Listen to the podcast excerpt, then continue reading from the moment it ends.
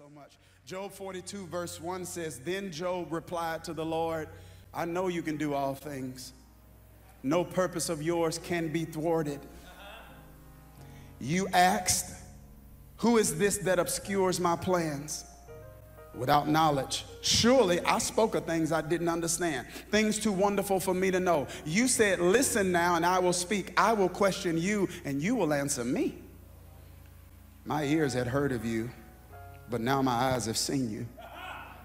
Therefore, I despise myself and repent in dust and ashes. Are y'all ready for this word tonight? I want to talk from this subject. Are y'all sure y'all ready? Okay, we're getting ready to go there. I don't need closure.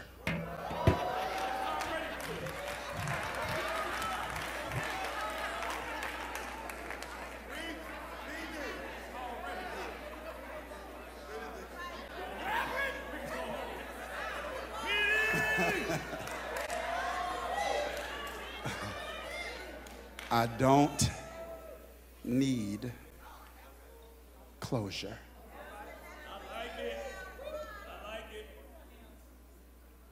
Ladies and gentlemen, I want to leap into this lesson tonight by offering you an axiom that I think is extremely important and unsettling at the same time.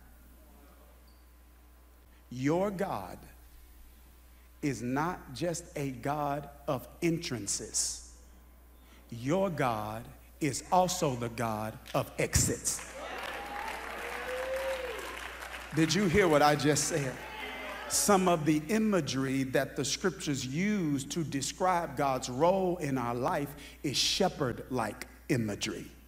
Jesus is described as the good shepherd speaking to the leadership role he wants to play in our life. It's as if he's saying, I want to do more than save your life, I want to lead it.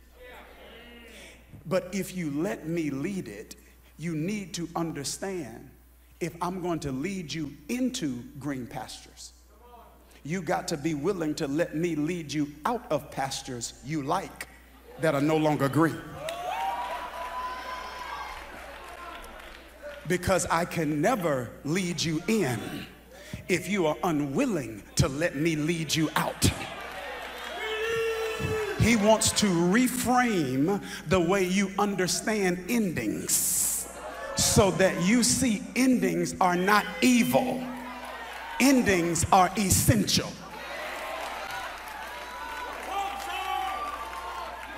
That if adolescence doesn't end, you never step into adulthood. If singleness never ends, you don't step into marriage.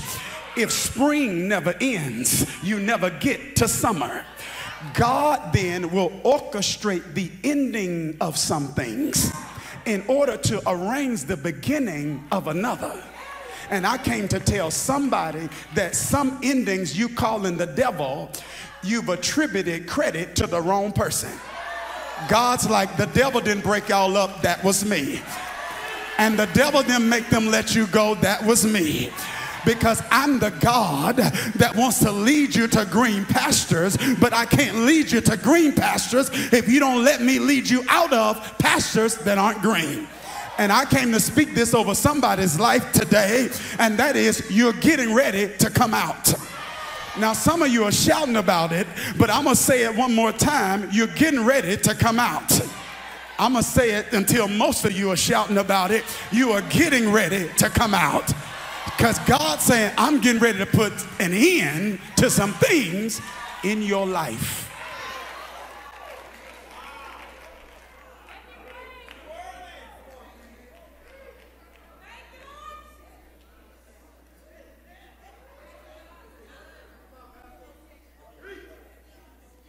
And people who plateau in their progress are people who have not mastered the art of managing endings. A powerful picture this is seen in the book of 1 Samuel when God is ending an era of leadership for Israel with Saul and initiating a new era with David. He asks Saul a question How long are you going to mourn over that which I rejected? I'm done with it. Even though you're crying over it, I'm done with it. And even though you still love Saul, I'm done with it. And even though you wish it wasn't going to be this way, I'm done with it. And even if it doesn't make sense, I'm done with it. And I'm not going to resurrect something I want to stay buried. I want that to stay in the grave. Some things I want to come back to life. That I want to stay dead.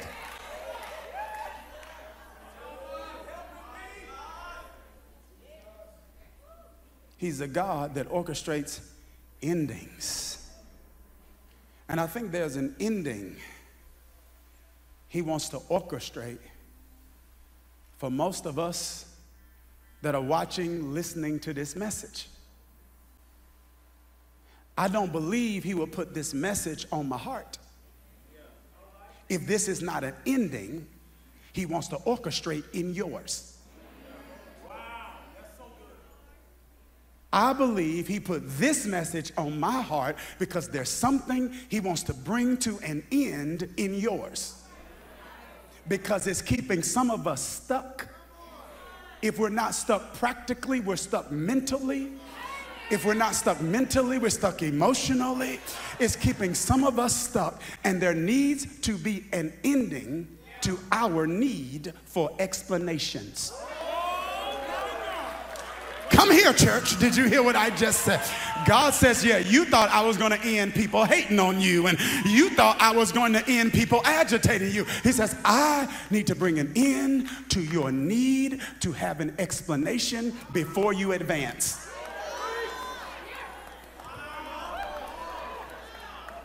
Because it's keeping you stuck.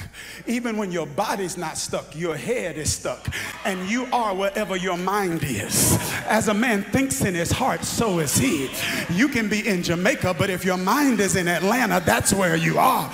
And God's like, time is moving, uh, progress should be happening, but you're stuck because you have not mastered the ability to move on without a reason.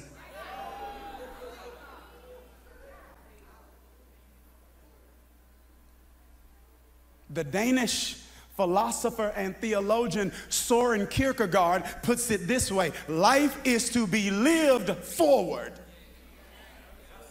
but it is only understood backwards that there are, that there are some understanding uh, that you are looking for and that I'm looking for in my present that I do not get until I step into my future.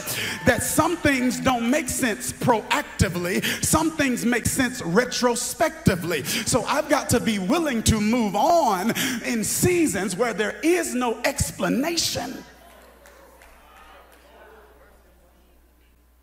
Some of your why is the reason you cry. And there's a there was a powerful, are y'all okay? There, there's there's somebody's like, no, I'm not. There is a powerful picture of what I'm trying to proclaim situated right here in one of the most powerful books of the Bible. It's a book called Job. And Job's profundity is not just tied to its content, what's said in the book is tied to its context. Job is situated in a section of the Bible called wisdom literature.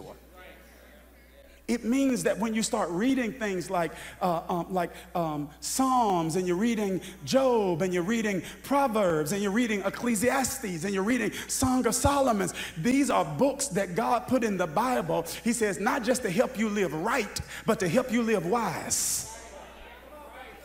Yeah, like, like Proverbs, where he says, watch this. He says, this is powerful. He says, walk with the wise, Proverbs 13 20, and become wise.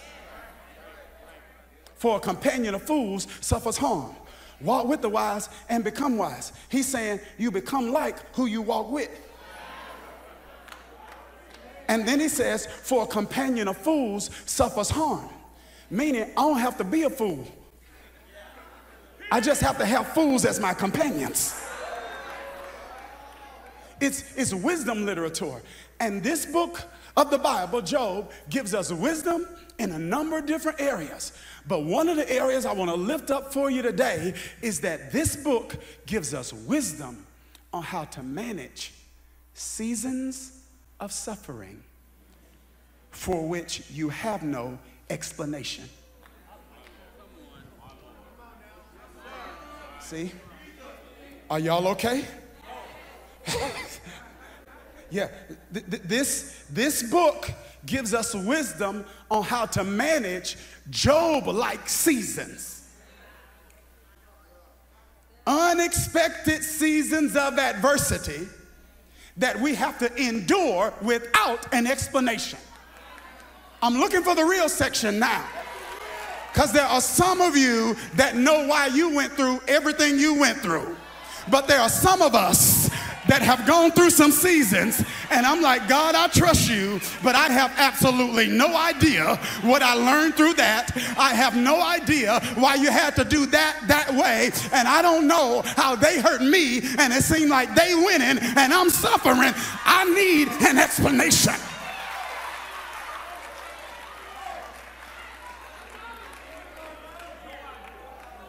and we can act as if we don't need it. And we can live as if it does not matter. But the truth of the matter is, there are situations and seasons that we all from time to time wrestle with, trying to understand. I know everything happened for a reason, but I don't see this one. I'm coming for you today. Job is an example of this. Helps us see what it's like to go through seasons of pain where you don't see purpose.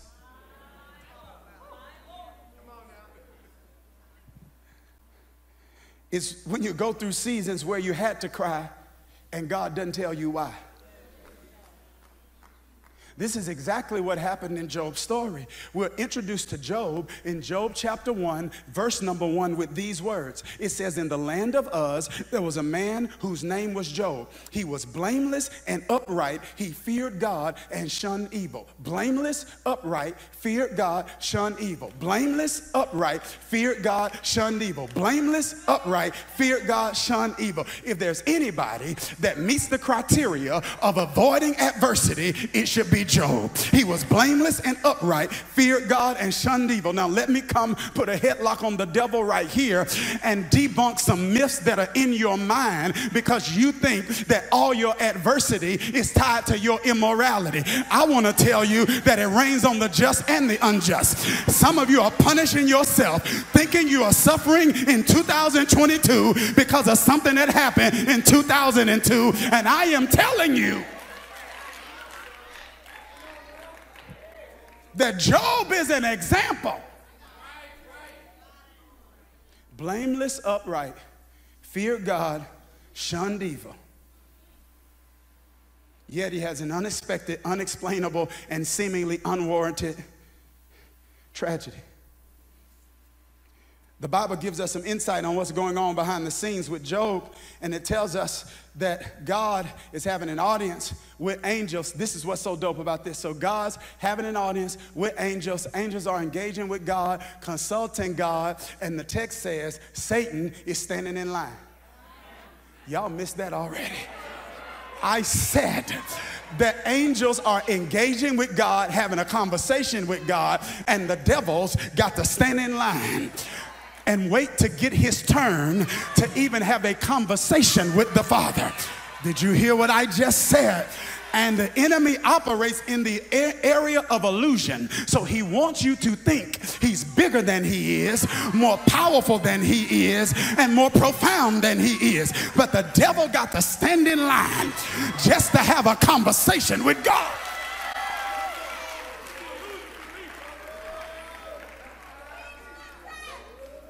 He's standing in line.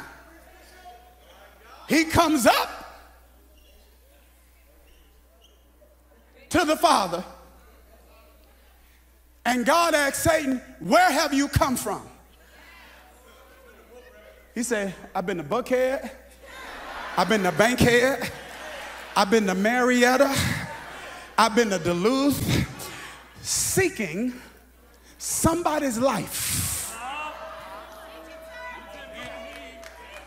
that I can destroy and disrupt.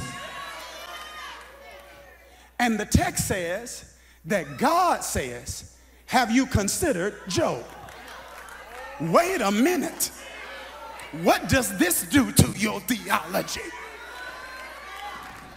Job is blameless and upright. So we would think that should mean he should not be recommended for trouble. But the fact that he is blameless and upright is the reason God recommended him for trouble. Because it's one thing for God to trust you with blessing, it's a higher level when he can trust you with trouble. Somebody in here wants to know why do I keep going through what I'm going through? And God's like, I trust you. I trust that you'll be in pain and still praise me. I trust that they'll walk out on you and you won't walk out on me. I trust you.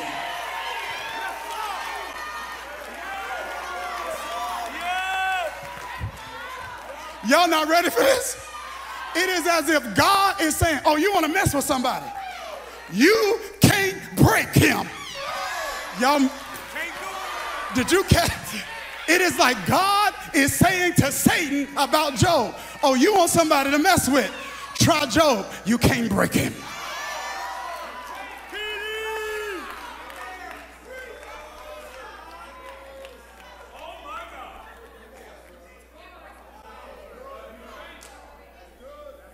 See, we do a lot of talk about us trusting God. We need to talk more about God trusting you.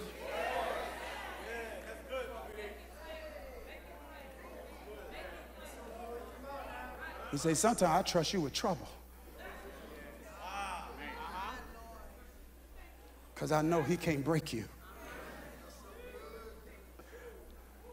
Lord, I don't even have time to deal with all this. this it's, it's, so, it's so much it's so much imagery, just so much imagery here.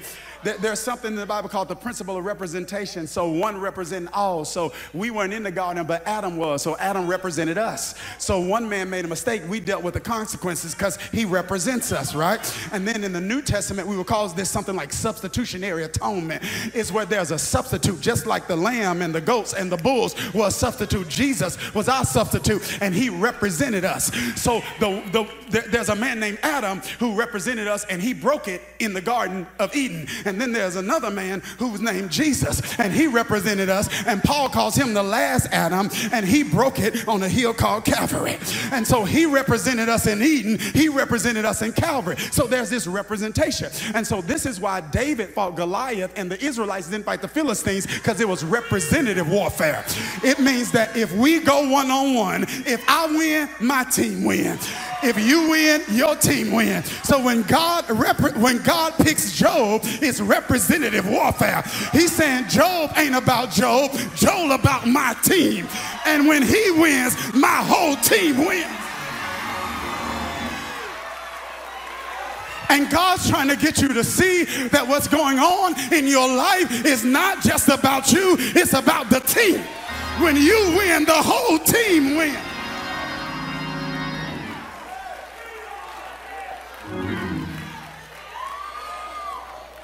Here it is.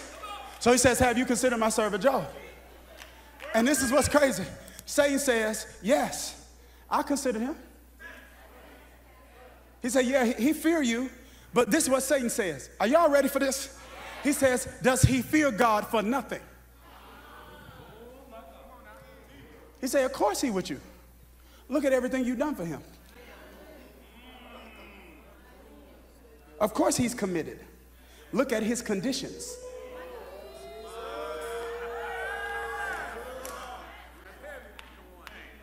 Uh, of course, look at how you blessed him. Of course, he with you. He says, in addition to that, have you not, this is what Satan's saying to God, have you not put a hedge around him? So Satan is saying this to God, right? God's not saying this to Satan.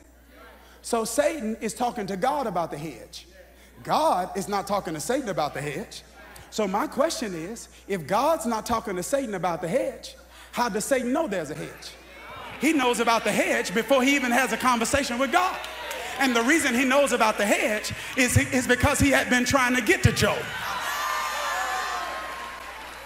He'd been trying to get to Job and couldn't get to Job because the hedge was not just around him, but the text says it was around his household. The text says it was around everything that he had. And some of you have no idea about the things that the hedge has protected you from.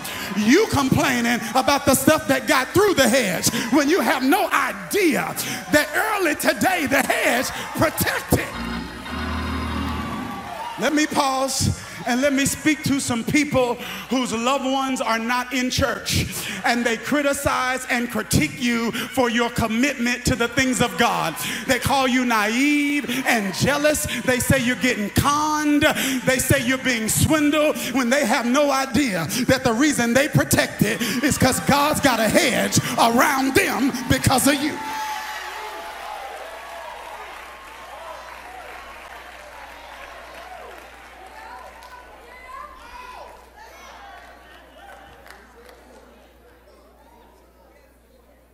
He said, You put a hedge around him.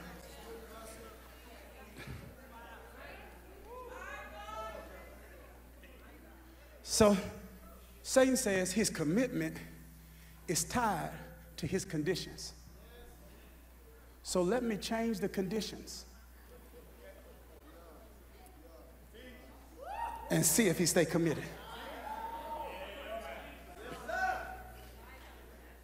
And God says, okay, touch everything but him. He says, I'm going to establish limitations on how far you can go with my people.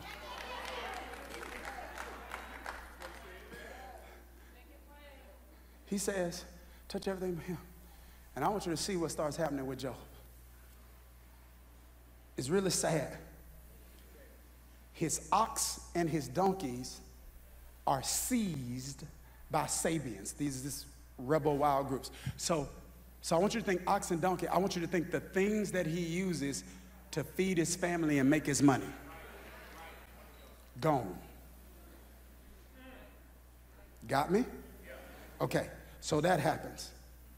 Then another messenger comes and says, The sheep and those that were serving the sheep were all burned up in a fire. That's not it. Then the last blow was this somebody comes and says, You know where your kids live? He, he said, Yeah. He said there was a windstorm or tornado that hit where they live. It took all of them. I want you to see the sequential nature of what's happening. It's back to back to back, back to back to back, back to back to back. Have you ever felt like it's happening to me? Back to back to back. You like, hold on, Jesus? At least give me a break between trials. Where's my real section today? Feel like this back to back to back. And so the sequential nature of these struggles is an indication of the strategy of Satan. It's one of the ways he works sequentially. He says, because before I take you out, what I need to do is I need to wear down your will. Because every time Job survived one set of bad news, it weakened his will. Did you hear what I just said?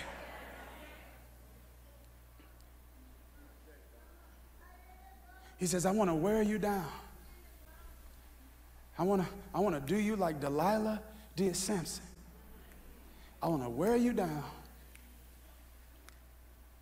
to the, to the source of your strength is cut off. And then when you're weak, I send the Philistines to finish you off. It's back to back to back. And the, and the Bible says, y'all not ready for this, that Job said, the good Lord gives. Y'all better come get me tonight. The good Lord gives, and the good Lord takes away. Blessed be the name of the Lord. He says, I'm not going to feel like I've been handled unjustly when God takes something I ain't deserve to have in the first place. So there are two ways I can look at this. I can be mad that he took it, or I can be grateful for the time he let me have it. And if you want to give the devil a migraine, praise God in the midst and in the middle. This is what's crazy. So the Bible says after Job does this, Satan goes back to God. He goes back to God.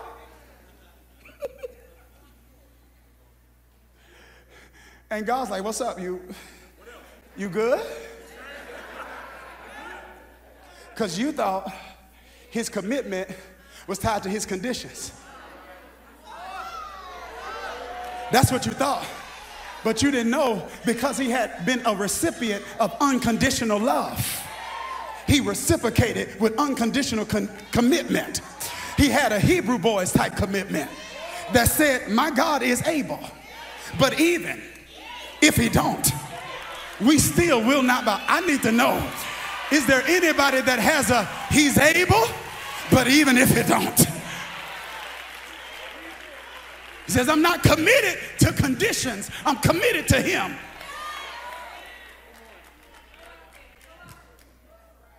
He has to come back to God after he's taken this man's ox, taken this man's sheep, taking this man's servants and taking this man's children. He has to come back to God after he's done all of that. In my mind, I would be thinking, isn't the enemy satisfied? Shouldn't he be satisfied? He took all of that. You took his ox, you took his sheep, you took his servants, you took his children. You should be satisfied. But he comes back to God because he's upset because he still didn't get what he was after. He was never after what he took. And the stuff that the devil's messing with in your life is not the stuff he really wants. What he really wants is your commitment to God.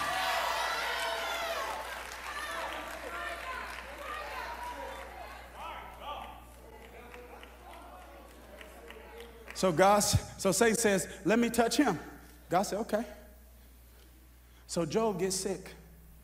So sick that his own wife, don't judge her. Don't judge her. Because pressure will make you say things. Let me go to this side because I feel it's a vibe over here. Uh, I said pressure. I, I know some of you always say the right things. You're tactful and you're diplomatic, but pressure will sometimes make you say things you didn't think you would say. Now, I'm gonna tell you what I feel like she dealt with. I felt like she was dealing with compounded grief. This is a woman who just lost her financial security. This is a woman who just lost her own children. And now she's looking at her husband dying. Grief will make you say things.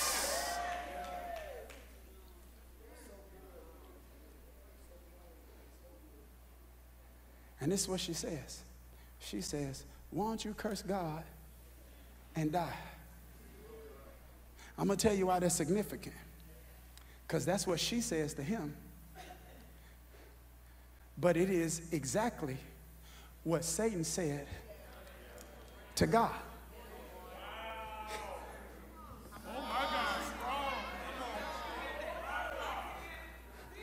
We family now.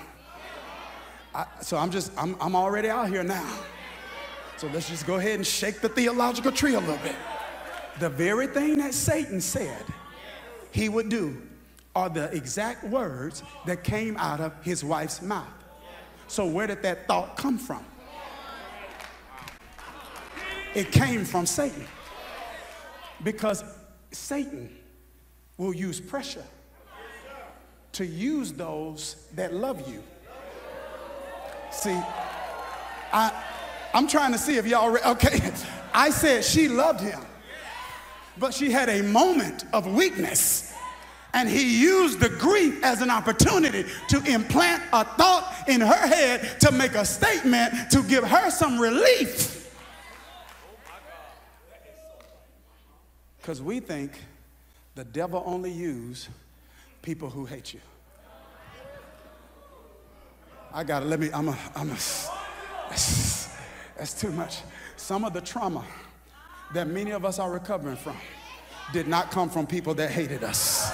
Some of the wounds that we are wrestling with in our heart did not come from people that hated us. Some of the tears that we've shed were not tears that were shed in pain done by the practices of those that hated us. Some of the worst pain in our life came from people that loved us.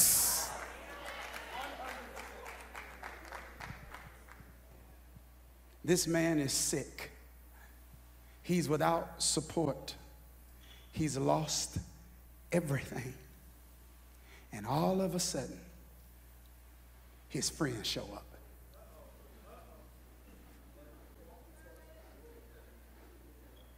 Are y'all all right? I got seven minutes, so don't hold all your amens. Get ready to throw them all out. I say his friends show up, and it's sad because they try to give him unauthorized prophetic insight into why he going through what he going through.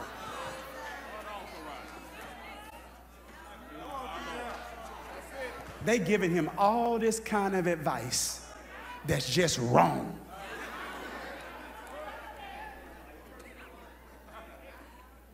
Let me tell you why you're going through what you're going through. God's getting ready to take you to another level. God's getting ready to do something. He's, he, oh my God. And sometimes you just want to say, I just buried my children. I just lost my oxen. The Bible says, weeping may endure for a night. At least give me a night to weep. At least give me a season to grieve. I need to cry right now so I can smile later. The Bible says, those that sow in tears will reap in joy. And there are some of us that never get an opportunity to reap in joy because you won't go through the process of sowing in tears. You can only reap in joy if you're willing to sow in tears. And some of you are trying to be so strong and act as, as if what hurt you didn't hurt you to the degree that it hurt you because somehow you assume that admitting that it hurt you gives them power over you. And I'm saying until you get healed from it, you're still harnessed to them. So go ahead and cry so you can smile later. It didn't hurt me. Yes, it did.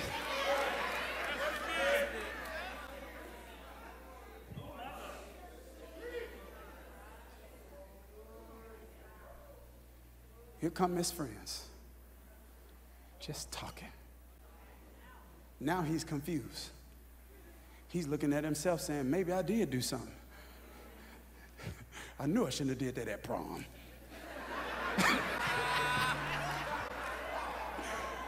devil just put all kind of weird stuff in. Man, I knew it.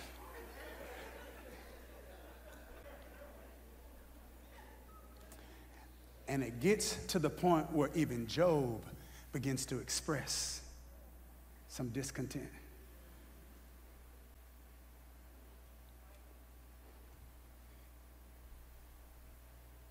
So Job's wife is talking. Job's friends are talking. Job is talking. And from chapters 3 to chapter 38, God is silent.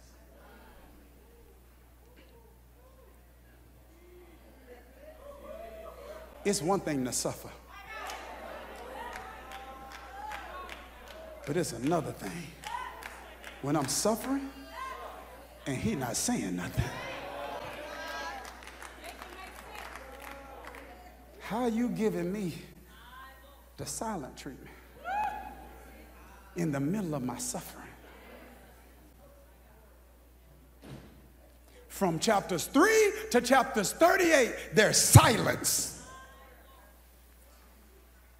And in chapter 38, God says to Job, You done? So he said, Job, can I ask you something? Job said, Yeah. He said, uh, Where were you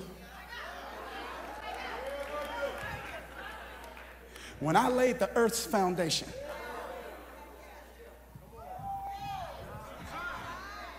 when I engaged in what some call creatio ex nihilo, when I created something out of nothing. See, everybody else can only create something out of something. This is a human divine distinction. It doesn't matter how creative you are, you got to create something out of something. But in creatio ex nihilo, God creates something out of nothing. He says, So where were you when I laid the earth foundation? He says, Since since you're so smart, tell me, since you know what I should be doing in your life right now, tell me. Since you know what's best for you, okay, tell me, I just want to know, tell me if you understand, where were you? Who, who marked off its dimensions? Surely you know.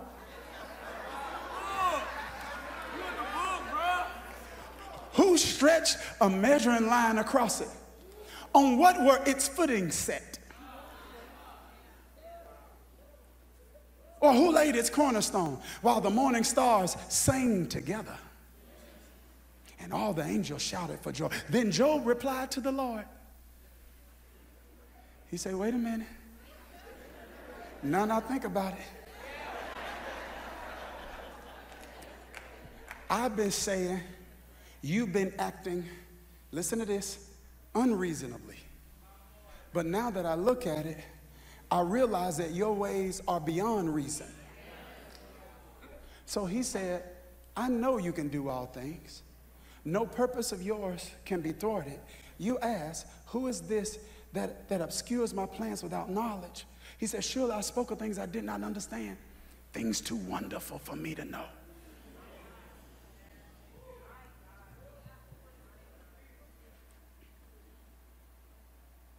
You hear Job here? So here's this declaration in the first part of chapter 42. I love this. And Then in the latter part of chapter number 42, the Bible says Job forgives his friends.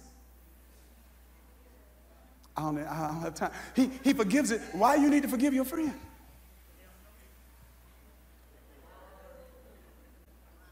You got to forgive your friends. He, excuse me, he has to forgive it, to forgive his friends because there was some injury that was caused to him by them that he didn't even know he was whole until he got to chapter 42. Because sometimes when you're in the middle of a fight, you don't know you bleed until it's over.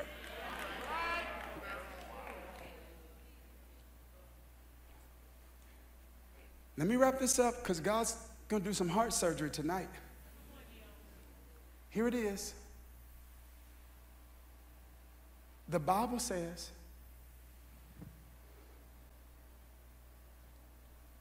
and the Lord restored Job after he prayed for his friends. And he gave him double. It's what we call restoration. Now, watch this. I want you to see the way restoration works. I'm done. Here it is. I want you to see the way restoration, restoration works. When I lost kids, if you give me double what I had, it still don't replace the ones I lost. So God's showing us through Job's story the way restoration works. It's not him always giving you back exactly what you lost. But it is him giving you what that thing gave you. Did you hear what I just said? She said, Job, some of the stuff you lost, I'm gonna give that back to you and more. But there are some things you lost that are irreplaceable. So he says, I'm gonna give you back what that thing gave you.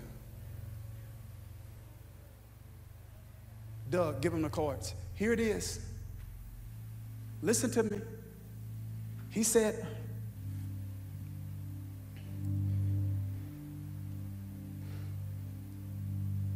I'm going to give you double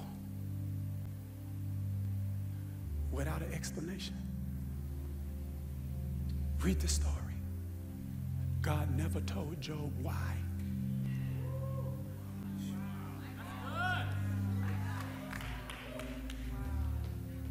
Did you hear what I just said? I said, God never told Job why.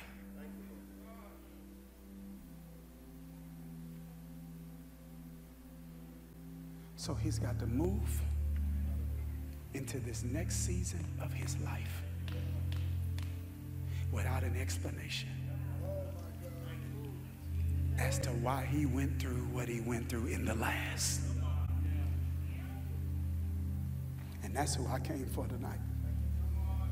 That's who God put this word my heart for. For those of you who have gone through these type seasons and you've had to manage them without an explanation. And some of you, right now, under the sound of my voice, are like me. You analytical. You want to know the reason. I want to know the reason for everything. Why do we do that that way? I, I want to know the reason. And I was going, I was on, coming on the other side of one of the most challenging seasons in my life. The Holy Spirit spoke to me based on Paul's letter brought to my remembrance. Because sometimes that's how God speaks, right? He puts a thought in your mind. It's like, oh, where did this thought come from? So I thought about Paul's words to the church at Philippi, where he said to them, My God will supply all your need. So say, Dharius, do you believe I supply all your needs? Yes. Okay. So if you needed an explanation in order to have closure, I would have gave you one.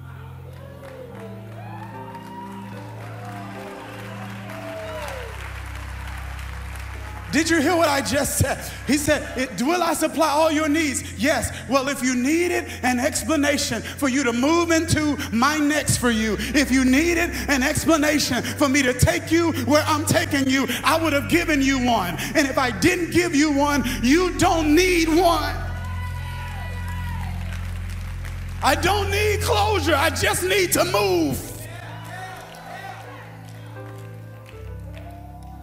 There's because you can't control if you get closure. Because the people that hurt you don't even know why. Y'all, y'all know. I got to. Did you hear what I just said? You trying to get people to give you an explanation as to why they did what they did, and they don't even know. They don't know. They can't even see themselves enough. They hadn't even done the introspection. They don't even care enough to do the introspection. They're not even trying to fix them. Say, you can't have your closure held up by people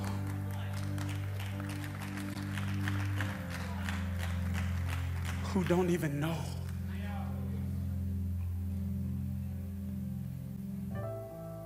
He says, if you needed it, I would give it to you. And then he gave me this thought. Some of you have heard this before, but I promise you it revolutionized my life. Oh, it just gave me such a perspective. And he said, Dharius, there is no explanation that I would give you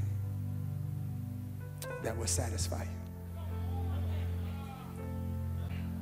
you. that even if I told you the reason, you still would have wanted me to do it another way.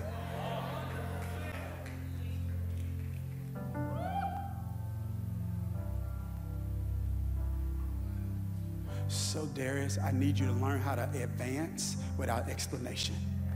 I need you, I need you to learn how to move forward into the next season without without being tied to an explanation about why you went through what you went through in the last. And I came today to talk some pe- talk to some people who are hearing this word, and I want to announce to you it's time to move on. It's time to go forward. It's time to step into your future.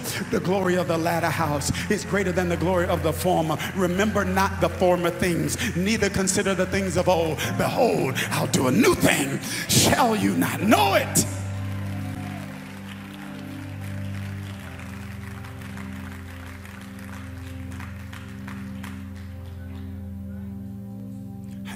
Closure. I don't need closure. I need closure. I don't need closure. I don't need closure because I got something calling me into my future. And I cannot be held hostage to explanations I may never get. So now I got two choices. I can lean on and be obsessed by what I don't know, or I can lean on and be inundated with what I do know. And I don't know why I went through this, but I do know God is good. And I don't know why I was selected for this, but I do know God is faithful. And I don't know why I had to cry so long, but I do know He will wipe away every tear from my eyes. So instead of complaining based on what I don't know, I'm going to lean into what I do know. And what you do know is he's undefeated. Did you hear what I just said? I said, What you do know is he's undefeated. What you do know is he's never lost a battle. What you do know is every battle you've been in, God has brought you out. And I know we, I know we're a little more advanced now, but I grew up in old school church in Kilmichael, Mississippi, and they would sing this song. I don't feel no ways tired. I come too far from where I started from. Nobody told me that the road would be easy, but I don't believe He's brought me this far to leave me.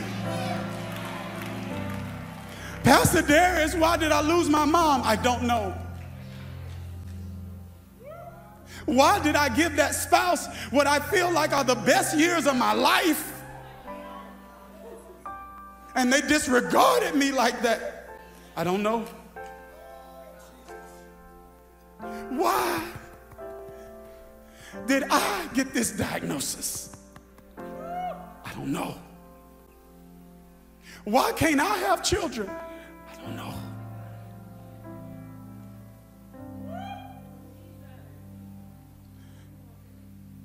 I wish I had an explanation, but I don't know. But what I do know is He's a very present help in the time of trouble. What I do know is, even though I don't know why you're crying, what I do know is He'll wipe away every tear from your eyes. What I do know is He'll be with you and never leave you or forsake you. What I do know, in the words of one of my friends, all you have is all you need.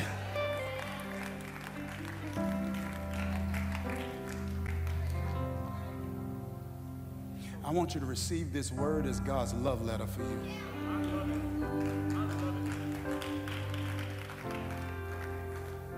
I want you to receive this word as a way of God saying to you, I love you so much, I gave him this for you. And I gave him this word on this day for you because this is your season to move. You need to move now. I gave it to you now because it's not too late. The devil's telling you it's too late. It's not too late. I told Change Church two weeks ago that the devil is a liar. And that doesn't mean that doesn't mean that he watch this. That doesn't mean he doesn't tell the truth. It means he can't tell the truth. The truth is not in him. So whatever he says, the opposite of that is true. If he says it's too late, that means God's getting ready to make the rest of your life the best of your life. I don't know. I don't know why, but I know who. I know He's for you. And I know He trusts you. And I know He's going to bring you through. So I'm getting ready to pray a prayer over you, and I am going to pray for some of you. Watch this. Because some of your pain has turned to bitterness. But because you think bitterness only expresses itself in rage, you don't know you're bitter. You think you're not bitter because you're no longer mad. But the Bible associates bitterness with hard heartedness. So you don't even have to feel bitter to be bitter. But if your heart has become hard, there's a scab over your heart. And that scab is a scab called bitterness. And the Bible says that bitter root defiles. You're about to be free. God's about to work a miracle in your heart. I'm not telling you what I heard. I'm telling you what I know. I'm telling you what I've lived through. I'm telling you, God will give you beauty for I'm telling you he'll give you beauty for ashes. I'm telling you he'll turn your mourning into dancing. I'm telling you he'll give you the garment of praise for the spirit of heaviness.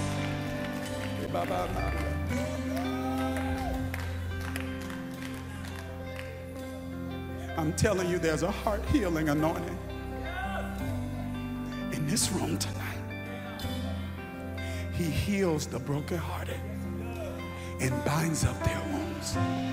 So, Father, right now,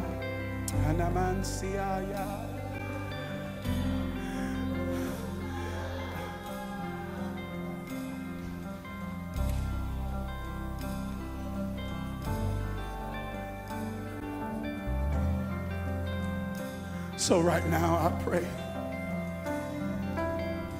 for every broken heart